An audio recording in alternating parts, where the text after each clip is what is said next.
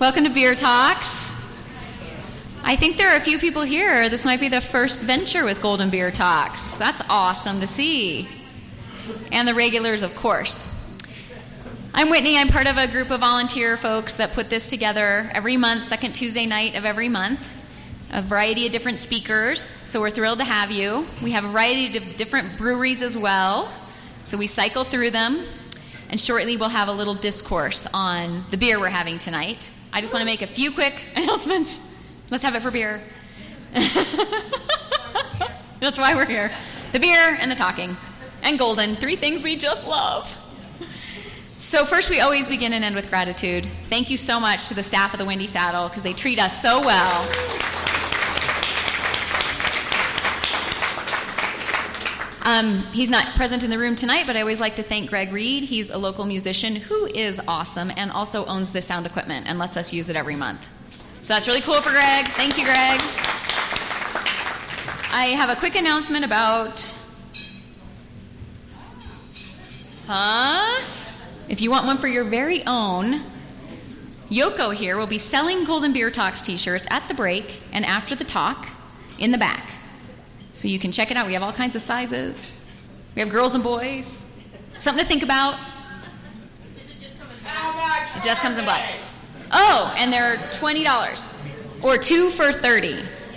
I think. I'm not sure. How much what? For five. Trick question. I knew it would come from you. Yeah.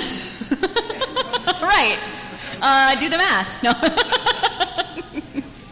I'm going to get Frank up here. He's our beer ambassador. He's going to let you know what we have going on for beers and breweries, and he's also going to introduce our speaker tonight, Frank Blaha, beer ambassador.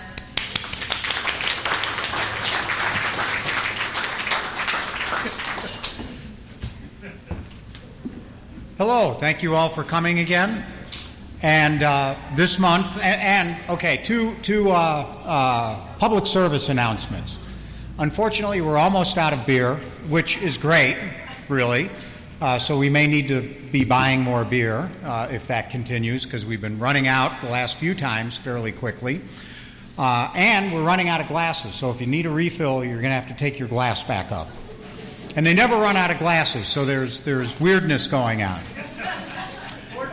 At any rate, uh, the featured brewery this month is New Terrain Brewing, as, as my non, well, actually, this is kind of a Golden Beer Talks t shirt, but this is the New Terrain t shirt. And so New Terrain is uh, uh, the featured beers this month. And when I was there today, they have 12 beers on tap, 12 different beers and they have a uh, canning line there. Well, they have a canner there. And so if you want any beer that they have on tap, you can get a one quart can and you can watch them fill the can up, put the lid on, and kind of crimp it down. It's worth buying the beer just to watch them make your can of beer. And they're really big. You know, I mean, they're one quart cans. Is that what? Crowler. Charlie Sturdivant says they're called crowlers. And they're pretty cool but they're one at a time, so they're not industrial, you know, so the beer doesn't last as long as an industrial canned beer, but they said it lasts longer than in a growler. So the crowlers have got a longer refrigerator life than a growler. Okay, until you open it, I'm told. Um, they also have a lot of events at, at New Terrain. You know, they, they do like yoga and beer and riding bikes and beer and they've got a lot of events there, including a lot of live entertainment. And this month we've got Cruise Ride Cream Ale and we've got their Hopotropica Pale Ale. And I thought they were both very good beers. There's kind of a description of each of them up on the uh, uh, walls, and um, I thought they were both very nice. So always try to try the beers before we serve them. And so su- Sunday we had a house guest, so I went over to New Terrain with my brother in law, and they'd suggested the Cream Ride, and Hopotropica. But we went over there and we ordered a flight of beers, and so we tried. Uh, all of these that are circled on here are the ones that we tried. This was a twice used sheet for the beers, and they said, well, they put X's by them, so you put circles on them, and we'll bring you your beers. So we had the cruise ride. We got Out and About, which is an American stout. We got Hopotropica. We got Golden Haze. And we got Black Currant Gose.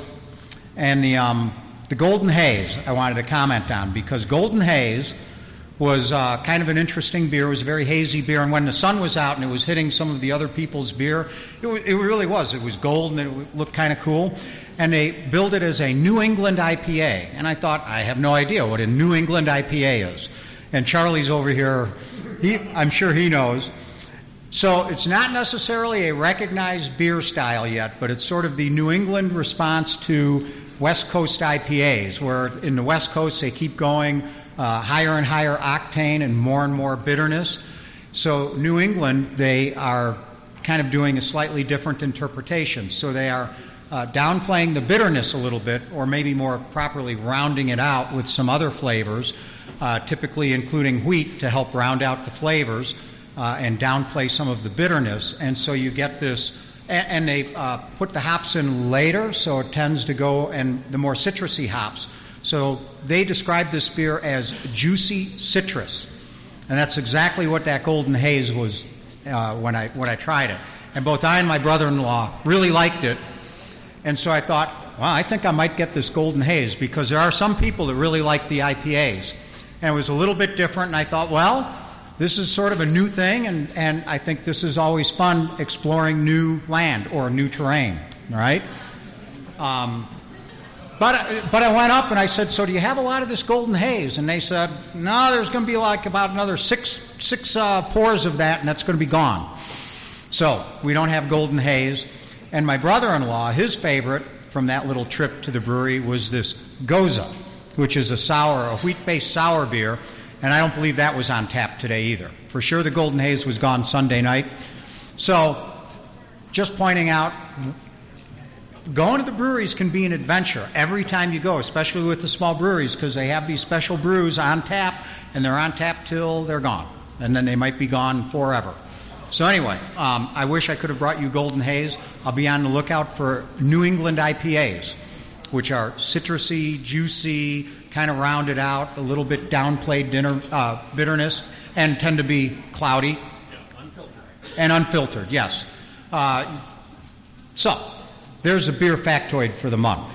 Be on the lookout. I, I recommend trying a New England IPA if you ever see one on tap. Are you going to make any?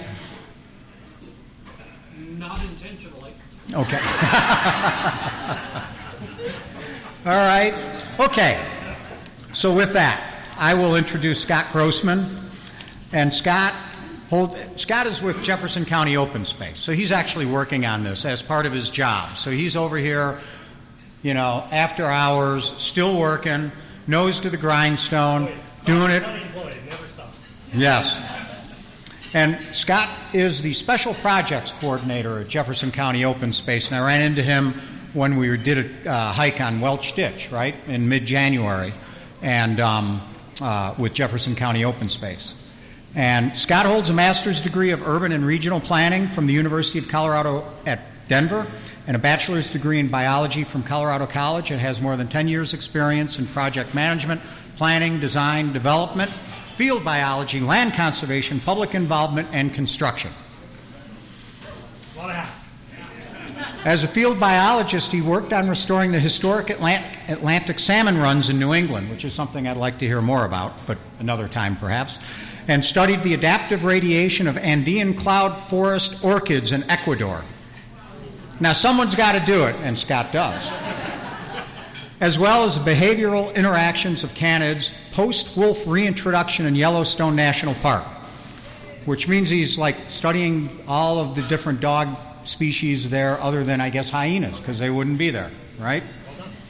Okay, most recently, Scot has devoted seven years to Jefferson County Open Space on the planning and projects team, focused on development and preservation of a diverse open space system of 54,000 acres of land, about 230 miles of trails, and 28 open space parks.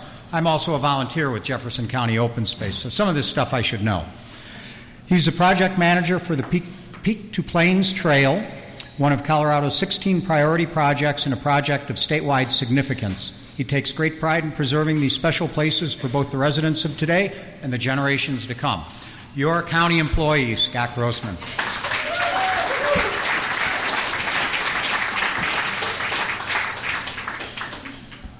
All right, so while that's warming up, hopefully it comes back on. I'm Scot Grossman. Uh, I wear many hats. My title changes very often, but primarily I work on our special projects, our big, weird, diverse projects.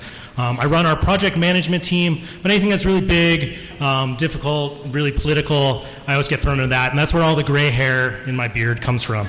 Um, so we all have choices in life. I chose to work for Jeffco Open Space and do this, so I'm not complaining by any means. Uh, I also want to say thank you to everyone that's here. This is an amazing turnout. Uh, I want to thank the Golden Beer Talks folks. I give lots of presentations. Many of them are much, much more formal than this. Uh, so this is a nice change. Uh, a handful of those uh, actually have beer, but none of them have actually had beer in the title. So this is really awesome.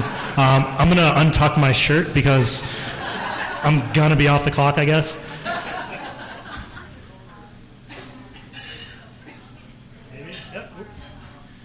There it goes. So it's, it's coming up. So once again, thank you.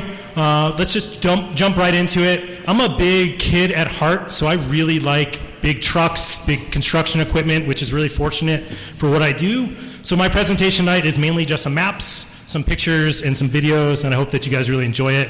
Hope we're gonna have some fun. If you have any questions, feel free to stop me, raise your hand, blurt them out. I'll be here all night too, so we can ask questions at that point too. Maybe we'll have a presentation. Um, but before we jump in, who knows about the Peaks of Plains Trail? Who's been on the Peaks of Plains Trail? Whoa, look at this. The Peaks to Plains Trail. Uh, I often refer to it as the P2P Trail. That's with the number two. So if you hear me say that, that's what we're talking about. Who here can let me know what the extents of the Peaks to Plains Trail are? Anyone? From the Peaks to Plains, yes! um, who could? yep, Loveland Pass on the west side. To all the way to where they serve New England IPAs. Yes, exactly. Um, so the Peaks and Plains Trail is a large trail, um, basically connecting the Continental Divide at Loveland Pass down to the Denver metro area. And the projector's warm.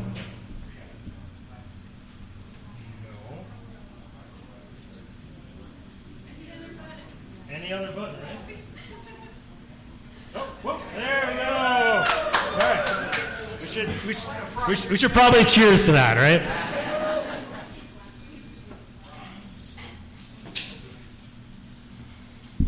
And maybe, maybe the clicker will work too?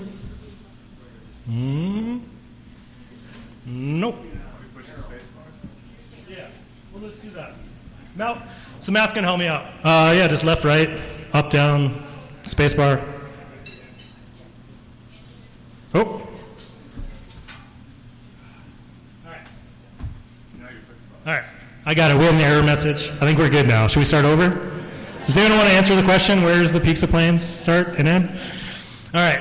Peaks and Plains, big, big, big dream. Uh, quintessential Colorado experience. Basically, one day we'll create a trail, multimodal trail across the entire state, mainly Glenwood Springs down to the Denver metro area. So, what you're seeing up here in the green is the extension west from the Peaks of Plains Trail. What you're seeing in yellow is the actual Peaks of Plains Trail, or what will someday be the Peaks of Plains Trail. So, we'll focus on the green just for a second. We'll get into the yellow plenty here. But basically, as you get to Loveland Pass, who's ridden up and over Loveland Pass? Any triple bypass folks here? All sorts of people, right? So, you can ride a bike up and over Loveland? No? Just a dream? Yeah, yeah. I just drove over it on Sunday. I don't ride over it, but I just.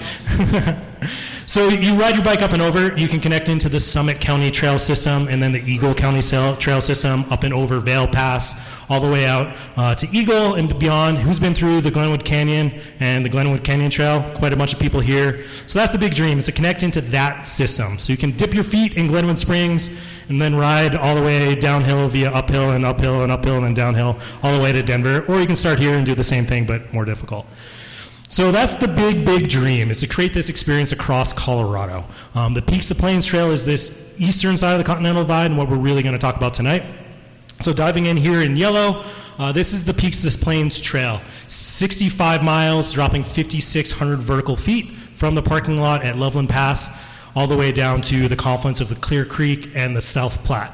And once you get to the South Platte, you can hang a right, end up in downtown Denver, right at Confluence Park where the REI is. You can then stay on South Platte and head all the way down to Chatfield. You can take a left on the Cherry Creek and head all the way out to the Cherry Creek Reservoir. Um, so big connections all over the place. What you're seeing in here in blue is the Front Range Trail, which is another huge trail, basically connecting uh, Wyoming on the north down to New Mexico on the south along the eastern edge of the Front Range. So bits and pieces of that are done. That's not in my purview, um, but this connects into that as well. The majority of the pieces of this that are finished are uh, in the metro areas and connect into other trail systems, just like we're doing.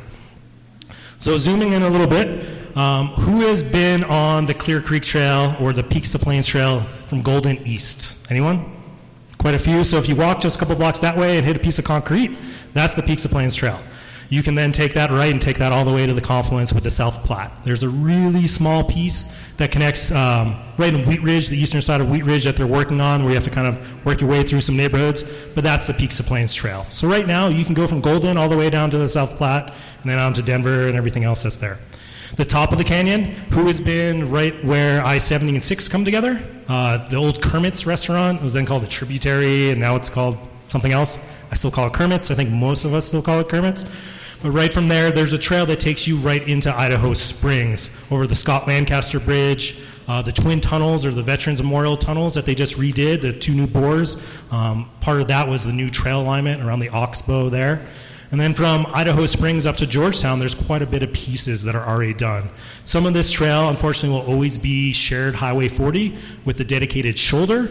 Uh, but once you get from Georgetown up, um, Georgetown to Silver Plume is mostly done. And then we have Bakersville, which is somewhere right about here. Has anyone been on that Bakersville to Loveland trail? It's kind of a bear, right? It's awesome. It's uh, asphalt, it's tight, it's steep. Uh, it's definitely a mountain experience, which is pretty cool. The big missing link of all of this, though, is Clear Creek Canyon, which I'm sure we're all familiar with, seeing how it's right there. 16 plus miles, 16 and a half miles. Three and a half of that, give or take, is in Clear Creek County. So this is the county line right here. Uh, the county line is roughly where 119 and 6 split. So the light there, 119 taking you up to Blackhawk, 6 taking you out to I 70. Uh, that leaves about 13 miles in Jefferson County. So this is the big missing link on this big dream of 65 miles, 5,600 vertical feet. So we've been at this in Jeffco for quite some time. We did a feasibility study for the 13 miles in our section of the, uh, of the canyon in 2006, finished in 2006, and this broke the entire canyon into six trail types, from easy to really difficult. Really difficult being we don't really know how we're going to build this. Uh, maybe it's going to be cantilever section off rock. Maybe it's going to be this. Maybe it's going to be that. We don't really know, but it's going to be really expensive and really hard. Uh, some of that is actually really easy. Um, who knows that there used to be a train that went up the canyon? Quite a few people. Train went all the way up to Blackhawk, would take ore down from the, the mines up there down to the refineries and smelters in Denver. Uh, that was kind of abandoned in the 30s. Most of the track was taken up for the war effort for World War II, and then the actual highway came in, in the late 40s and 50s as part of the highway expansion everywhere in the country. But the old oxbows, or the areas without the tunnels, or where the tunnels go through, that's where you can actually find some of that old rail alignment. The majority of the rail that you see nowadays, or you can't see nowadays, because actually under US 6. So we did this in 2006 way before my time, but thank you for anyone that was part of this because that makes my life a lot easier. Uh, zooming in, how do we actually do this? We have a feasibility study, we have a rough idea of how many linear feet of easy, somewhat easy, really difficult, but how do we do that? It really starts with land acquisition and buying land. Uh, I'm really fortunate to come into a situation where the county owns pretty much the entire canyon. And that was 20 plus years, that was over 40 land acquisitions in tens of millions of dollars to acquire pretty much the entire canyon. Um, only thing that we don't really own within the canyon is the right of way that CDOT owns. And then there's a little piece right here. This is all one private owner. Uh, connects Mount Galbraith all the way up to Centennial Cone, about five plus thousand acres, broken up to many LLCs and family trusts and stuff. But other than that, we own pretty much the entire canyon. Um, this color right here is DMP. So that's Denver Mountain Parks, that's Genesee, you have the Beaverbrook Trails and all that. So once you have the land acquired, how do you do this? This is a gargantuan project. It costs tens of millions of dollars. We do it exactly like you would eat an elephant, uh, bite by bite, uh, or one bite at a time. So we break it into pieces, and we start with something that's small, or what we think is small. Uh, in comparison. So this right here is what we just opened July of last year. Has anyone been on this segment? What do you guys think? Thumbs up. You can be honest. I, am it's after hours. it's pretty awesome. That's the dream. I liken that to the model home. That's what we're going to try to do through the entire canyon. Um, we've talked for years. We have this feasibility study. We've never actually built anything in the canyon. But now that this is built, we know what it takes to build. We know the cost of it. We know the difficulties of it. We know the solutions of it. So we opened in July, July 28th of last year. We open up three miles. Basically comes from the west side of Tunnel 5, so that's right here. This is the county line once again. Around the Oxbow, we put uh, Clear Creek County put in a about 12 car parking lot wraps around the Oxbow, which is a phenomenal experience. Just a couple hundred yards off of the highway, the sound of the creek, even in low water season, drowns out the sound of the highway, which is pretty awesome. Wraps around underneath a couple times, and then you have two miles in Jeffco down to Mayhem Gulch. Has anyone been to Mayhem Gulch, Centennial Cone? So that connects into the 13 miles, 15 miles if you want to do the lollipop at Centennial Cone. So right now we have three miles of the trail open. It's all 10 foot wide concrete, multimodal. You can walk it, you can run it, you can bike it. You can do pretty much anything without a motor on it. Um, no drones, of course. We are no drone zone. I always have to say that. Uh, so, how do we actually build this? Uh, what we talked about was challenges and how difficult this is and how we overcome the challenges. So now we're going to get into the fun stuff, which is all the pictures and videos and the stuff that really kind of geeks me out and gets kind of dorky. Hopefully, you enjoy it as well. So, a big piece of this is a, creating this trail with a surgical approach making the trail always look like it's been there. We don't want to come in and create a 40 foot swath for a 10 foot wide trail. We want to minimize that as much as possible. We want to keep as many trees as possible. We want to keep as much of the canopy as possible. Uh, we also want to work with the land. We don't want to force things in. We want people when they're there to feel like this trail has really always been there. So here you can see a 12 foot wide piece of equipment. This is a track hoe. So this is what is actually cutting the trail. So you can see the slope Do we have any engineers in the house? Frank's an engineer, I know that, so quite a few engineers. So when I have a 35 degree slope and I'm trying to put something flat across it, I need to build a wall, or probably two walls, one uphill and one downhill. I think this is the coolest part of the entire trail, this kind of shows the walk that I am. This is what the cut looks like before a concrete goes in. You have a downhill wall, so that's just a bunch of rock, um, downhill rockery wall or downhill rock wall. But up here, this is also a structural wall. So what we did is we created a structural wall out of boulders that are wedged in loosely, and then we put soil and seed on top of that. So the idea is that, that once that seed comes in, once the grasses come in, once the brushes come in, you have a handful of rocks poking out, you have a bunch of grasses, you have a bunch of shrubs and bushes and forbs, and then it looks like everything else. But really, this is a structural wall. So everyone I take out, I ride through this section or I walk on this section, and then I stop and I point this out because I think this is the coolest thing in the world. Um, this is what it looks like. You can see the canopy, you can see the trees, you can see how close the trees are to the edge of the trail. We have some drone video of this that I don't have tonight. Uh, we might have a couple pictures of it. When you look from above, you can actually see so much of the canopy. You can't really see much of the trail. Uh, six, eight months after we opened it, which is pretty awesome.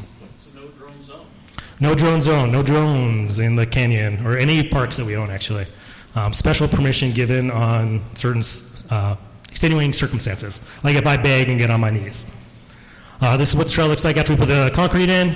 Uh, we actually stain the concrete afterwards uh, to give it kind of a mottled, kind of reddish brown feature, so it blends in a little bit more and kind of harkens back to the railroad and mining history of the canyon. We also have issues with uh, rockfall as well as steepness here. So all sorts of stuff going on. I love this picture. People I work with give me a lot of uh, flack about it because I use it all the time. But there's so much going on here. Back here, you can see the rockfall guys actually putting drape mesh in. So that's what the boom is here. It's kind of tough to with the light, but he has a big piece of drape mesh, just like you would see on a highway. And then you have the guys cutting the trail here and putting the walls in. Uh, this piece right here, that's temporary shoring. Because it's so steep, they have to put this in temporarily to hold everything back. So that's good for like six to nine months. Each of these pins are about 15 feet deep, and they're epoxied in, connected with rebar, and then a mesh over it, and then a geotextile. Um, so just a big piece for temporary, but all sorts of stuff going on in here. You can see the track hoe, a track dump, right along the edge of the river. Once we get our base course in, we actually start building walls up from there. So this is one of the many types of walls we have. I showed some rock walls earlier. These are precast concrete blocks. So they go together like Legos. Once you get your first course in, they just kind of step on top of each other and sit on top of each other just like a Lego would. Pretty cool stuff. From there, you end up with something like this. This is one of those creative solutions to a problem you never knew existed. Um, who's finished concrete before? Anyone? So you have a float, right, to make a nice smooth surface, and you brush it if you need a texture surface on top of that. When you have a eight foot drop on one side and then a really steep slope on the other, how do you finish your concrete? So we had to build these, these little buggies. What you have here is you have a railing that's welded into a steel rail, and then a little buggy with uh, train car wheels and then a big wheel, and they just slide that along so that they can hang off and finish it. So lots of problems that you would never know existed until you get to them, but always creative solutions to get through them. So kind of cool stuff there too. And once you're done, that's what that trail looks like today. Um, I mentioned the stain on the concrete, so you can kind of see it in this kind of maybe not because it's pretty bright in here. Um, all the railing, all the bridges are Corten. Who knows Corten? Anyone? Some. Corten is a weathering steel. So it rusts to this patina, which isn't actually a rust, it's a patina. Um, and if anything happens to it, if someone graffitis it, if someone etches it, you just come and grind it off, scrape it off, uh, sand it off, and then let Mother Nature weather it, and it turns back to this color. Um, so that also harkens back to that mining history, the railroad history, trying to keep this trail as maintenance free as possible. We also have the creek. The creek gets pretty high, especially the last couple years when we've been building this. There's a gauge right uh, a couple of blocks away from here. There, in the last 40 plus years, there have been four years where we've had overflows over 2,000 CFS. Two of those four years have been while we've been building this, uh, including the record year two years ago of 2,500 CFS. So what we do is we build these temporary crossings to get material and equipment across. There's basically three-sided box culverts. that get chained together, two wide, three deep, four deep, depending on how wide the creek is. So these enable us to get across with materials and equipment before we actually set our permanent bridges. We also have to get concrete across the creek sometimes, and we can't always get a truck to where we need to go. So we pump across the creek. You can see it going on here. Um, but we do it and we opened it and it's pretty awesome. And i get to do some pretty cool stuff and i get to come here and talk to you guys about some pretty cool stuff.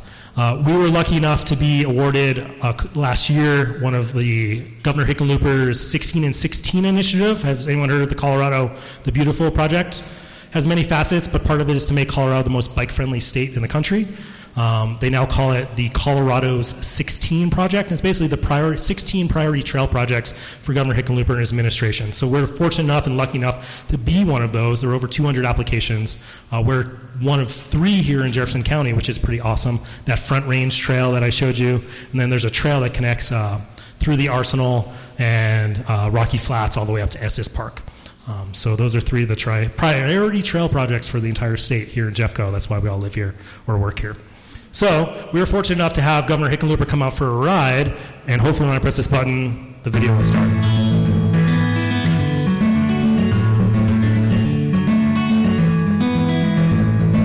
Are you Seth Meyers fans? He was wearing a Seth Meyers t-shirt before he put on his, his kit. This part, this is one of three rides we've got in the 16 16, in 2016. I call it the 16 and 16. Uh, that is in Jefferson County. Uh, and I want to recognize this is Jefferson County and Clear Creek County. This is the first big missing link between connectivity going all the way across the state, uh, from Front Range all the way to Utah. Uh, I think it's going to, once this gets done, it's going to take a lot of work to get there. It's going to be a backbone. It's going to be the spine of the entire bicycle network for the entire state. And I think it's going to be a part of a, a real focus we've had in the past eight months looking at this, the Colorado the Beautiful Plan and 16 by 2016, where we want to put the most emphasis, get the most attention, and it's right here. Uh, this will be some of the most difficult trail to build. I think once it's done, it'll be some of the most attractive and, and ex- exciting and inspiring trail that we see anywhere in the state.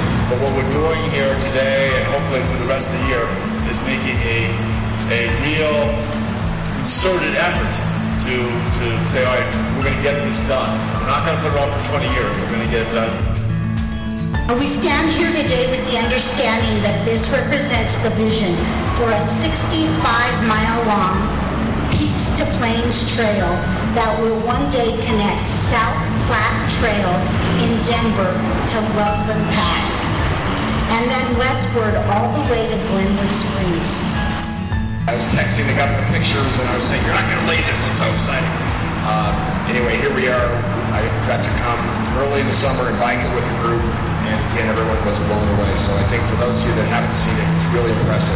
And this broader opportunity to connect trails, uh, you know, certainly a financial powerhouse. It's just fantastic. You'll see with this project is it should make us all hungry and much hungrier because if we can do this here, we can do this all the way down to Golden and all the way up to the Continental Divide and leverage in Colorado with one large recreational facility all kinds of recreation for our families. Our anglers, we just doubled their access, my access along this stretch. Um, and I also have a challenge that we continue to build separated bike trail for our families here in Colorado. So if, if this is an accomplishment, it really is a dream come true, but it's just inspired one other big dream. And let's knock this out. Thank you all so much for this project. We want to recognize CDOT for, in the state for their commitment to this project here.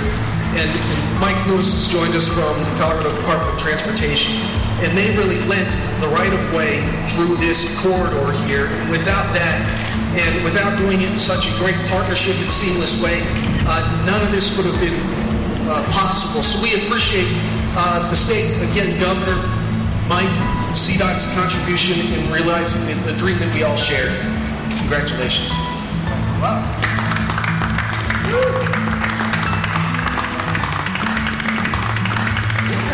Awesome. Couldn't do better. So does anyone have a better job title than Ken Gart as Colorado Bike Czar? I think I think he gets paid two dollars a year for that, um, but pretty awesome job title. Um, so we have a lot of momentum. We can't stop. We got to keep going. We have to keep building off what we're doing. So we have another section of trail that's set to open this fall, maybe early, late summer, probably right around Labor Day. So we enter the trail right here. This section in red is another three quarters of a mile trail. Includes a new bridge over the creek, and what's really exciting, this is what we call the Big Easy. It's always been kind of a big recreation node. Um, really wide, slow water. People in the summer get out of the heat and just come up and bring coolers, bring grills, and just party like it's a beach. We've never had any infrastructure there. We've had a couple trash cans. We put a sand there for one summer, and that's about it. So what we're going to do is we're going to clean all this up. We're going to put a 50-something car parking lot in. If you've been up there recently, that's what's going on. Um, pardon the dust. It's going to be awesome when it's open. So this is what we're doing. Um, taking advantage of what's always been there and traditionally been used. We're putting a new bridge in right here. This is the Vasquez Bridge, uh, 129 feet. We're going to create river access points just like you have here in Golden with big block steps down to the creek. Uh, that will help with erosion, sediment control, access, build a re-veg some of the area. We're going to put a boardwalk in across this entire area right here, making that out of black locust. Does anyone know black locust?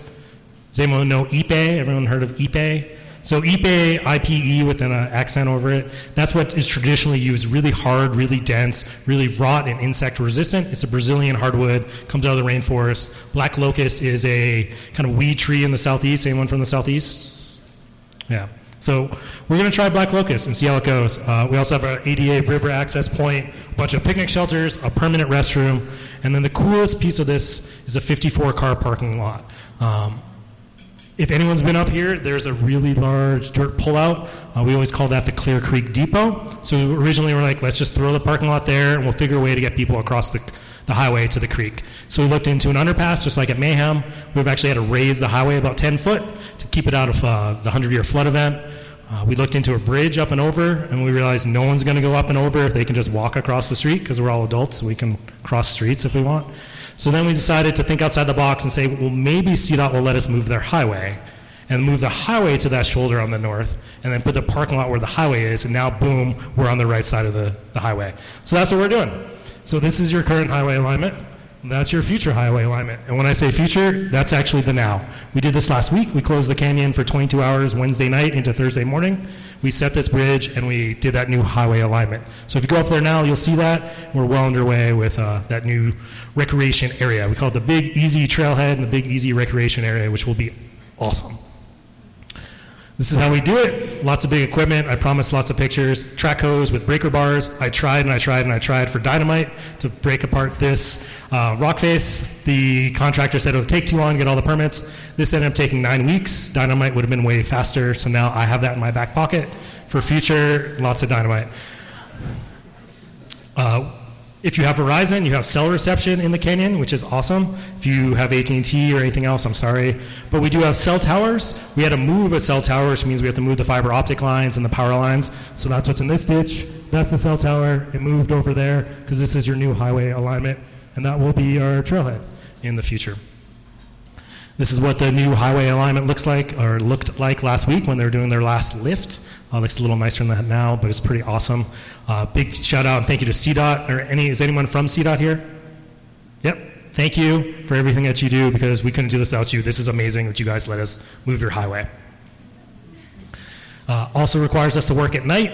Uh, so this is Thursday morning at about 2 a.m., give or take. Uh, setting up our new bridge, built it on the highway. This is, like I said, the Vasquez Bridge. Comes in four pieces, so you have your two main pieces that come together. I don't know if you could tell from the video, but we have overlooks on each bridge, so you can get off the trail. They're about four to six foot deep by about 24 foot wide. So then those get bolted on, and the whole thing gets swung into place, something like this. Uh, like I said, I'm a six year old. I think this is amazing. It's a 450 ton crane. Uh, $550 an hour if anyone ever wants to rent one or wants to give me some money to rent one. So momentum is key here. We can't end in September. We have to keep going. So we were fortunate enough to start working on our next segment, which is the mouth of the canyon, the mouth of Clear Creek Canyon. So that's three, a mile and three quarters, right from the east side of US 6 up and around Tunnel 1. So that's Tunnel 1 right there. It includes improvements to the Welch Ditch. That's part of the reason why we were giving tours, and we'll continue to give co- tours as the uh, weather gets nicer. But that's how we met Frank, So we met Matt, uh, and that's why I'm sitting here today. Also includes two new parking lots, one right here and one right here. So this is that big pullout on the left. We'll see that in just a second. Mile and three quarters. It also connects to Chimney Gulch. So this is the area over here via the Welch Ditch. That's where the hang gliders and paragliders land. Does everyone know where that is, give or take? And if I can find a little bit more money, I'm going to clean up that underpass, the kind of skeezy underpass with all the graffiti and all the skeezy activity that happens in there. Keep that one for uh, drainage and water, and then put a, another one right next to it for pedestrians. So you kind of have a loop connection here, and then we're going to put in a suspension bridge right about here. Three foot suspension bridge will be new for us, and that'll connect to the wooden section of the Welch Ditch. Has anyone seen that? Does anyone know that? That thing is awesome. Uh, we've had that closed. We'll talk about that in a little bit. Um, but this is what it looks like. So you got a loop here, suspension bridge there, which is your Welch ditch, which is right here, and then the red and yellow is your actual mainline Peaks to Plains, your 10 foot wide concrete. I joke this is where Shel Silverstein wrote the book, where the sidewalk ends. This is currently where the sidewalk ends. It's right over there. That's the east side of US 6. That's 6 right there. We're going to connect the concrete here, go underneath, and then up to the church ditch. So the nice pay or a nice uh, aggregate trail, the Grant Terry Trail right on the creek will stay just as is. We'll uh, connect up top mainly so we can connect to this parking lot. Has anyone tried to park here? It's horrible. Uh, there's always way too many cars. You're trying to cross traffic. People are speeding up, slowing down. We're going to put in at least 75 cars here. I'm trying to get more, um, maybe about 100, maybe a little bit more, depending on funding, depending on engineering. We do have enough room to put a left turn lane in when you're heading westbound and a right turn when you're heading eastbound without having to widen the highway. We can just play with the geometry. So you have decel lanes in both directions, so you want to fight traffic or worry that someone's going to rear end you as they're speeding up to go up canyon, head to Black Hawk and gamble or ski or whatever. Uh, we're also going to do big improvements to this, which is the really cool part. So the Welch Ditch started in the 1870s. The wooden flume came in in the late 1820s, finished in the early 1830s. We took uh, ownership of the ditch back four or five years ago. The dish company still owns the water rights, but we own the land. We closed the wooden section pretty much right after we got it for safety reasons. Mainly, there's a ton of structural issues with this wooden section. Um, so we're going to clean that up. We're going to clean up the earthen sections around the climbing area. Who here's a climber? Canal Zone, Twilight Zone. Yep. We'll continue to have access, but better access to that, and then all the way around to Chimney Gulch. And if I can find some more money underneath six and into mines, and then back to the trail just over here. This is what it looks like today. We love the way it looks. We love the way it smells. We love that old creosote. We don't want to play with this too much. We just want to make it safe. You're going to get splinters if you're up there. This will be pedestrian only. I mentioned the suspension bridge. That'll be about three foot wide. Um, you just can't get bikes in here. It's not, not wide enough. Um, so we'll clean it up, make it a little safer, have some interpretation, but really leave it just like this, uh, just the way you see it. Little plaque up there from the Golden Canal Reservoir Company. Uh, so all the Doug fir that's in there came out of Seattle, old growth out of uh, the Seattle area, Olympic Peninsula. Came in from Seattle on train cars and put in here, finished in 1932. Um, so we'll do some more interpretation around this. And with that, we got another last video, and then I'm The just Welch done. Ditch is an abandoned agricultural ditch in Clear Creek Canyon. It was constructed in the 1870s, and the wooden flume portion of the ditch was constructed with timbers from Washington State in the 1930s. It served to irrigate thousands of acres of farmland in Jefferson County over the years when it was functioning. It is located just west of Golden. It's about a mile and a half in length. It begins at a takeout on the west side of Tunnel 1 and follows the Oxbow around Tunnel 1 to the mouth of uh, Clear Creek Canyon and continues eastward into Lakewood. The wooden flume portion of Welch Ditch is closed to the public. Once we acquired it from the Golden Canal Reservoir Company, we closed it in 2013 because of public safety concerns in that wooden flume structure. It has some areas of instability and rockfall areas that are going to need to be addressed. So our project goals involve converting this abandoned agricultural ditch to a public trail.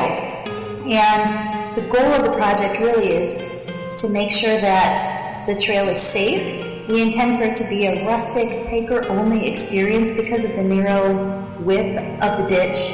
And we intend to maintain and preserve the climbing access along Welch Ditch at both the Canal Zone and the Twilight Zone climbing area.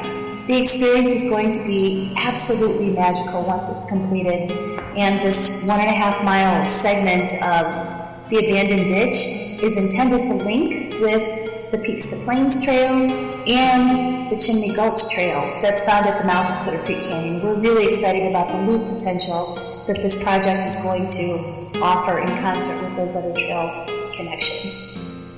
The next steps are for planning and design to take place in 2017. And following the plans and the design work that we're going to need for specific areas that need stabilization, we anticipate that the construction will hopefully be completed by 2019. And we just really believe that telling the story of the Welch Ditch is going to be an essential part of the visitor experience that really honors the past and the people that helped to construct this amazing feature in our community. It really is intended to be a celebration of the history of this amazing feat of engineering.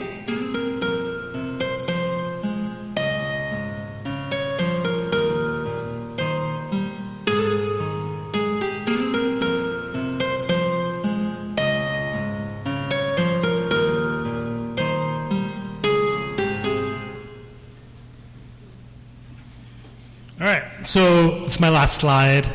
If you want more information, you can follow our blog, or it's kind of my blog. I'm right on the cusp of being a millennial and not a millennial, so I go either way depending on whether it suits me. In this instance, I'm not a millennial and I'm a bad blogger.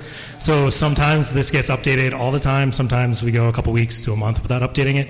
But this is the best way to really stay up to date and let uh, know what's going on. And lastly, if anyone's a contractor and wants to bid on this next segment, uh, the advertisement just went live about an hour and 10 minutes ago. So you can find that online if you want to uh, join our design build team. And with that, uh, I think we're going to take a break. Take a break. Another beer. Grab another beer if they're still around. I'm here forever and we can talk and have questions. So thank you. Get together those questions. Oh, we've already got an arm up. All right. We're going to go ahead and start the Q&A here. All right. All right, fine. All right. Who's ready?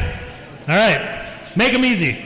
So, when I park at the trailhead in Boulder County, Oh. they want me to pay five bucks to park my car there. Can we in Jefferson County ask Boulder County residents only to pay five bucks when they park in Jefferson County? All right, so everyone heard the question? Do I need to repeat it? Um, so in Boulder County, to park at open space parks, you have to pay $5 because you do, are not from Boulder County. Uh, why in Jefferson County do we not charge to park here? Uh, great question, way above my pay grade. I will say, uh, so question, who knows the funding and the funding history of Jefferson County open space? Anyone? Kinda. So in 1972, uh, yep, see, you got it. 1972, uh, the League of Women Voters and what became Plan Jeffco. Has anyone heard of Plan Jeffco? They're amazing. Join if you can. They do amazing, amazing work. Uh, got a ballot initiative, so they got enough signatures and they got something on the ballot to approve a half cent dedicated sales tax for open space preservation. At that point, the county sales tax was 1%. So they were taking half of their county sales tax to, for one day in the future, create someone like me to have a job. Um, so that half cent sales tax was passed in 1972, voter initiated, voter approved. So 1973, that tax started collecting money. Um, that does not have a sunset; it's in perpetuity um, because we are long, uh, we long predate TABOR. Um, so we have a half cent dedicated sales tax. So everything you bought tonight, a half cent of that sales tax went to paying my salary, to building that trail. So thank you guys. That's pretty amazing. Um, in sheer dollars, that has brought in over a billion with a B. Uh, in its lifetime, uh, 2015, it brought in like 44 million dollars, something like that, 43, 44. I don't know the 2016 numbers. So I'm on a long t- diatribe here, kind of off topic. But the thought is, in my mind, is that we're already taxing you to uh, come to open space. And we're not just taxing the residents here because it's not property taxes, it's not general fund dollars, it's sales taxes uh, or sales tax. So that's anyone that's here, anyone that's recreating, everyone that's eating, anyone that's hanging out in Jefferson County. So that's the thought behind that one, in my mind. So does that answer it, kind of? And we're not Boulder County, so we do things very differently. yes. So is it county by county financially supporting this, or is there state, federal? I mean, where's it all? So great question. Um, how, how is this being supported between the different municipalities? Uh, I didn't mention it, but there are 13 political entities of the state that this trail will touch, this 65 mile stretch.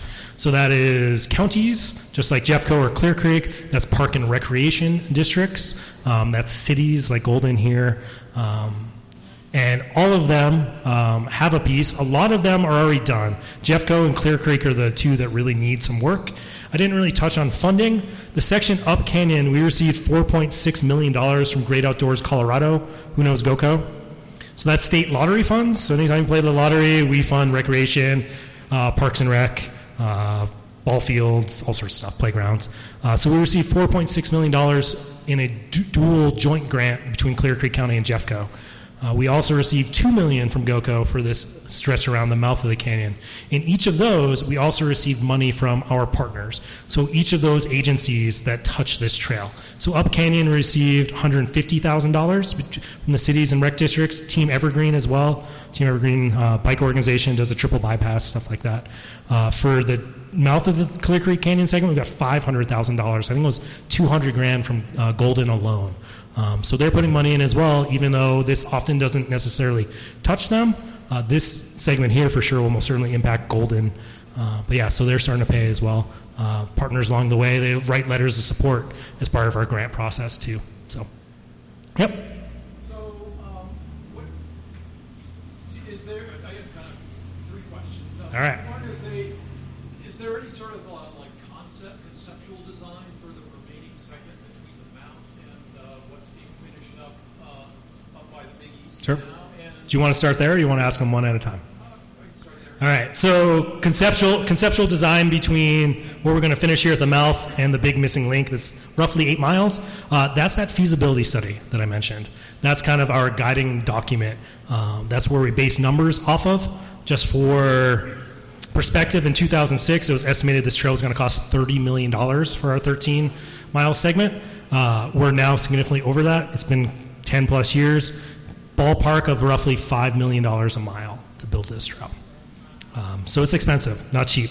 Um, so that's the kind of guiding document, conceptual design, if you will. Open to changes, of course, because we don't have geotechnical analysis, heavy engineering.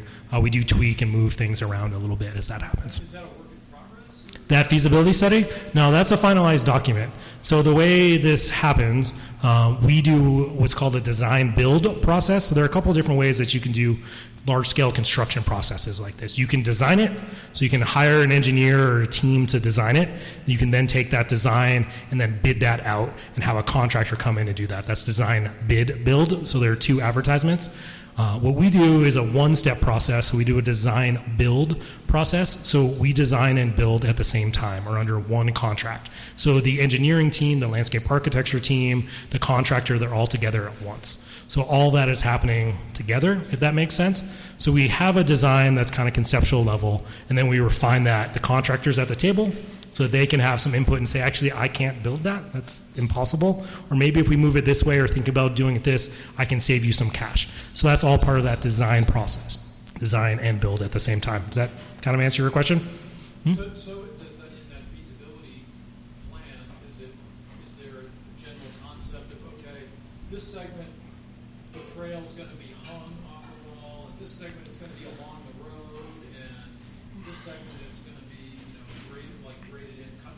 Yep, most certainly. So I should have brought the feasibility study tonight. I'm sorry I didn't. But yeah, there are six different types of trail. Some of them are natural benches that are either occur- occurring or in those oxbows you actually have the old railroad line. You have the old railroad grade. The steel is gone but the grade is there. The walls are there. So that's really easy. You come and kind of mess with the grade a little bit put up your forms throw the concrete in you're done. So that's super simple super easy. Some of it is fill so you have to fill an area. Some you have to cut out an area um, some is part of that area of we don't really know. This is really difficult. Maybe it's cantilevered, maybe it's something else. Uh, so the entire canyon is broken up into those six types. Uh, and we have lineal footage of each of those. So we have rough costs, very, very rough costs. As part of that as well are parking areas. So pullouts that we want to uh, get rid of just because they're dangerous because of the curves or sight lines. Also, uh, areas that we want to improve or grow or create larger parking lots. So yeah, the entire feasibility study does that at a conceptual level, but until you have the ability to come in with a like big drill rig and drill down and get core samples to know where bedrock is, if this huge boulder is bedrock or if that's just a huge boulder that's hanging out, um, all that stuff can't really happen until you create that road that comes in.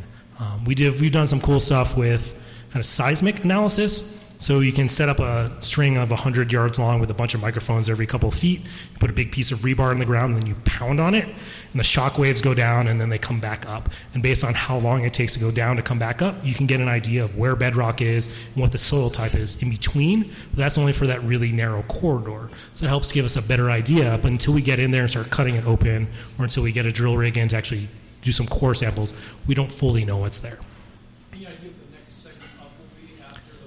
So next segment up after the mouth. So that's a great question. Um, a lot of people always ask, and I'm going to answer this one in case it is a question. Why did we start up top? Why didn't we start here where it connects to Golden? So twofold. One is uh, GOCO put us together. So both Clear Creek County and Jeffco submitted uh, concept papers for the grant. Uh, separate. And GOCO said, wow, you guys should come together. You can both help each other. You're going to make your grant that much stronger if you're together. So that's why we straddled the county line. Uh, that area also upstream is kind of a standalone area. It can, it's a big recreation area. The water's pretty slow. That's why kayakers and rafters aren't really in there. If they are, they're primarily passing through or just taking out. Um, the Big Easy is kind of that beach area that can just kind of hang out. It's a big recreation node. So, in many ways, that area can kind of stand alone by itself. So, to answer your question, where do we go from here? There are a couple of different lines of thought with that. Do we continue to go up canyon from where we're ending? Do we come down from where we started? Or do we start to pick off those easy areas or those recreation nodes? Uh, tunnels 2 and Tunnels 3, that area right there is a good example of a recreation node and an area that's heavily utilized right now that could stand alone for some time. Thought with that is you start picking those off and then you have a much stronger grant case to say for this next mile and a half, look at this connection that we make and this gap that we're filling in. Has anyone been to Durango and been on the Animas River Trail? That's how they did that one. They did all their easy ones first and then started going up higher and higher, and then they were just left kind of with those hard ones. And we say, look, with this three quarters of a mile and whatever money, we can fill this gap. So that's another train of thought. Um, where we go and whether it continues up, continues down, or does those kind of recreation nodes above my pay grade. Um, I kind of have thoughts. I see all sides. I don't really know. Open to discussion in the future, I guess. Yep. Are you done? Do we get them all? All right, he's cut off. No more. First of all, thank you. This is awesome. And secondly, thanks for your efforts to preserve Welch Ditch. It's pretty great. I think it's awesome. Yeah, I use it all the time myself. So I'm just curious, what? You said I use it illegally. I actually don't go past the law. I'm off the clock, so don't worry. I'm also not a ranger. I'm not allowed to give tickets. We can have a stern conversation, but I can't give you a ticket. But this is specifically Uh, so anyway, there, I'm just curious about maintenance Hmm? and moving forward, like the plans to maintain it. Specifically, I was back there and I couldn't really see the pictures very well, but the structural wall that you showed us and you talked about That I talked for a really long time about because I'm really kind of dorky. Yeah. grass is growing out of it and Huh. whatnot. Like, what's the? Is there a plan to preserve that or like to maintain that, or does it self-maintain? And Uh, So, question is maintenance and how we deal with maintenance. So, we have an operations and maintenance plan for what we've opened. Um, it's a very dynamic plan and is most certainly meant to be tweaked and changed as we figure things out. This is all pretty new to us. Um, in terms of that wall where you have the uphill rocks with all the grass and everything coming out, that shouldn't need much maintenance um, unless there's some movement of the earth and everything starts crumbling. It really shouldn't need much. Uh, in terms of larger structures like bridge, those are on an annual maintenance inspection by engineers, and maintenance happens as it's needed. Um, that should be pretty minor. Didn't mention it, but those bridges are all built to a 100 year flood event. So, in a 100 year flood event, uh, there's about six inches of freeboard or six inches of clearance underneath that bridge. Uh, in 2000, two years ago, so 2015, when we had the highest flow we've had in the 40 odd years at 2,500, that was like a two to three year flood event, just to let you all know. Uh, so 100 years way up from there. Um, in terms of other maintenance, we're estimating about 10 to 15 grand a year eh, per mile, which is not that big, all said and done. It may sound like a big number, but it's not all that much. Um, we try to make it as maintenance free and minimal as possible. There's always maintenance on things. We have lots of pullouts and kind of rest areas that are just boulders we find along the way, so we don't have picnic tables, things like that. The stain that we use on the concrete is a water based stain, and it has this kind of modeled look. So instead of stained concrete, if we need to replace a stone, um, we can then just come back and spray, and it has this kind of organic or modeled look, so it should match a little bit more rather than stained concrete that's had a bunch of UV and is kind of all messed up. So, yeah, we have uh, about a 12 to 15 person full time maintenance team, and then a ton of seasonals that we hire. So, yep. Yes. So Welch Ditch is really cool, bringing water from the peaks to the plains, and it's pretty ancient technology. I wonder if you know how old that kind of engineering is. So Welch Ditch brings water from the peaks to the plains. Really cool engineering. How old that technology is, or how old the ditch is? No, no, human, human innovation. Oh, uh, the Romans or I was a bio undergrad. I didn't take a lot of history, but I think the Egyptians were doing things like that, right? With the Nile. Um, the Romans were most certainly doing that with the aqueducts and. Uh, any other help on that one? Uh, a long, long time. Water goes downhill, it turns out. Hmm? Mesopotamians, too, it turns out. Yes.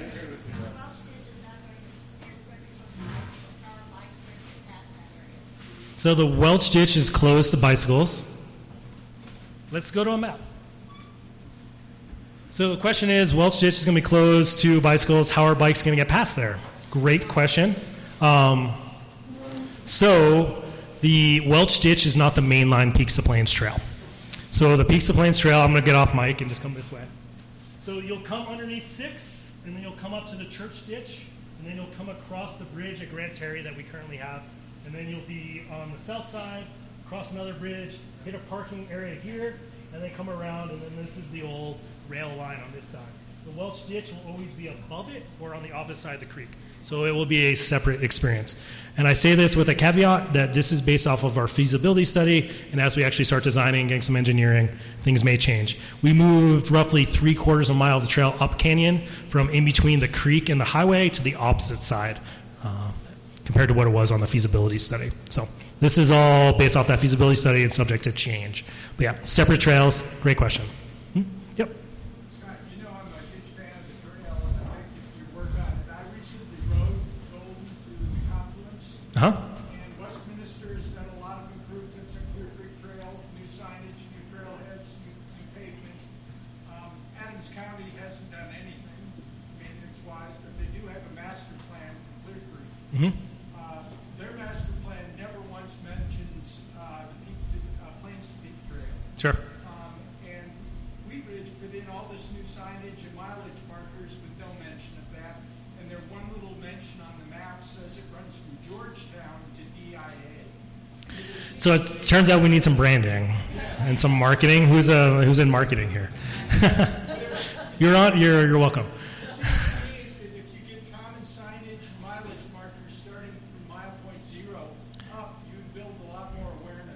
So, question or comment is mainly that we need branding and a common sign plan for the entire length of the trail. We actually do. We have a master sign plan for the entire 65 mile length that was done in conjunction with all 13 political entities of the state. Um, so the stuff that you're seeing with the mile markers and the kiosks and the P2P logo, which looks like that thing right there, where you saw in Cor-Ten, that's all what comes out of that. Um, how cities, counties, rec districts put that in is kind of up to them. Um, so we are trying. Uh, we are kind of the big instigator or big pusher of all of this. Um, so we're helping fund some of that, and that's what you're seeing out on the trail. We're doing it ourselves. But yeah, great point. Something that we need to work on and make sure that we're all kind of having the same image and the same brand. It, that document does exist. Actually, putting it into play is always the more difficult, difficult piece than actually writing the plan. Does that kind of hit it a little bit? Maybe I should say I know. I'm sorry. Out of my job description. No, uh, great point, and something that we are actively working on to make sure that that all works. So you always know you're on Peaks to Plains. Other questions? Yes. The frustrating part of this trail is that most trails that that get be completed by segment by segment have road alternatives to connect the segments. Yep. This does not. Until you get it all the way from Golden, Idaho Springs, there'll always be, there's no segments that, you'll, you'll have limited use. And it frustrates people like me. And me. You can't, you know, it's really a limited me. So the comment is that uh, most trails that get built with by segments like this have road access. This does not have it. I've been saying this a lot that I didn't mention this because I could talk about this for hours and hours. But there's currently no pedestrian access within the canyon, pedestrian or cycle bicycle access because of the narrowness of the tunnels. Um, I don't know about you, but I want nothing to do with going through one of those tunnels when a quarry truck is coming down or going up. Um, so right now, pedestrians are prohibited. You'll often see people running up above Tunnel One. Uh, that's a lot of the mines cross country team, and they'll run around the oxbow of Tunnel One, then up a ways, and then come back. I think that is amazingly terrifying. Um, so the question is, how do we deal with this, and how do we deal with the frustration, or is this just a comment? Um, I share your frustration. Um, if you find yourself walking into 50 to 75 million dollars and you're looking for a home, I will gladly take that. Um, other than that, I don't really know how to do this trail other than bit um, one small little bit at a time. Uh, like I said, it's about five million a mile. We have eight plus miles to go in this segment in between the mouth and up canyon, so that's 40 million. Things are going to get more expensive. Concrete gets more expensive. Steel gets more expensive every like two weeks, it seems. Um, so you can estimate that at call it 60 to 75 million dollars. Um, so lots of money. But I liken this to Cherry Creek. Who's been on the Cherry Creek Trail? Probably pretty much all of us, right? Who lived here before the Cherry Creek Trail existed? Two of us. Can you imagine living here without the Cherry Creek Trail? It's just kind of one of those things. You know, this becomes part of why we live here, what we do here, and how we recreate, and how we commute here. And people will grow up here, kids will grow up, and they'll never know anything different. Um, so it's all about putting that money in now. So thank you once again for being taxpayers here and paying your sales tax to fund this type of stuff. Um, I don't really have a good answer for you. I don't have a good answer on the timeline of when this will be completed. Um, it's just a little piece at a time. I will say that events like this, um, tours that we do of the Welch Ditch, tours that we do of the trail, is huge. I've mentioned the model home effect, that this is really the first time that we have something that's tangible, something that we can feel, that we can walk, that we can ride, that we can walk down to the river, that we can take kids out. I didn't mention that everything we built up Canyon is ADA accessible. Um, so that I actually see people out there in uh, wheelchairs being pushed by their kids. I see people, little kids on Strider bikes, all sorts of stuff. So this is for everyone. While this is part of a larger bike connection, it's way more than just bikes. Um, so I'm sorry, just have some patience or win the lottery and donate some money.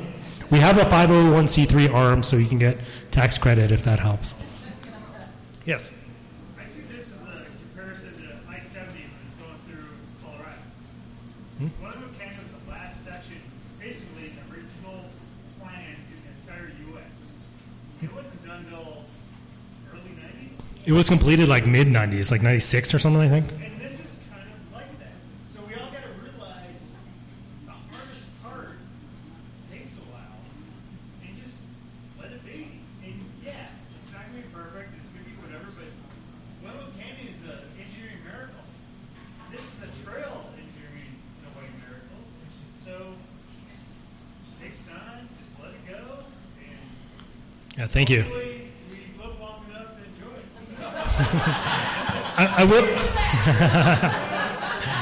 Thank you. I will add on to that that um, the experience up there currently is way different than what it will be in the future. Call it 20 years when this is finished.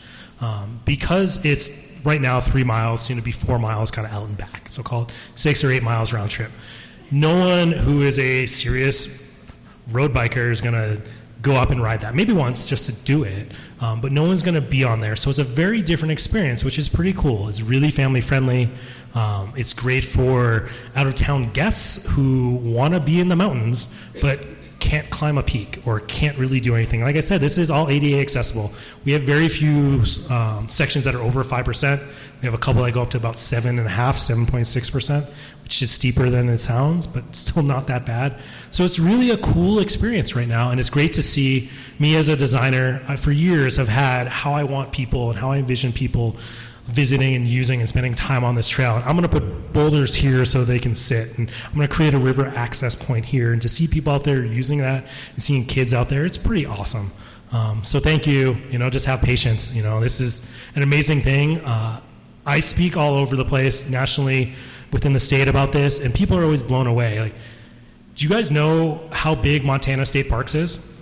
Montana State Parks is smaller than Jefferson County open space. All of Montana State Parks has a smaller budget annually than Jefferson County open space. Um, granted, Montana has tons and tons of federal land of all the different departments, um, but we're really lucky to live here and have the focus on recreation at the municipal level. It's really odd for me to have this job at the municipal level and not be part of BLM, not be part of Forest Service, not be part of national parks, but be able to have that impact at the local level. Um, so realize how special and how unique this is and how awesome it is for all, you, all of us to live here. Yes. Yes, two more questions. That's all we got. I'll be outside if we want more questions afterwards once we get kicked out. Yes. I'm picturing when the trail gets to Golden, uh, is the trail the existing sort of sidewalk that's on the north side of Clear Creek? And if so, is there any thought of crowd mitigation? Because that's already very packed with pedestrians kind of strip. And is there any thought of developing the, uh, south side of the so what happens when the trail gets to Golden because it's already chaos in the summer and it's really busy? Uh, Golden's problem?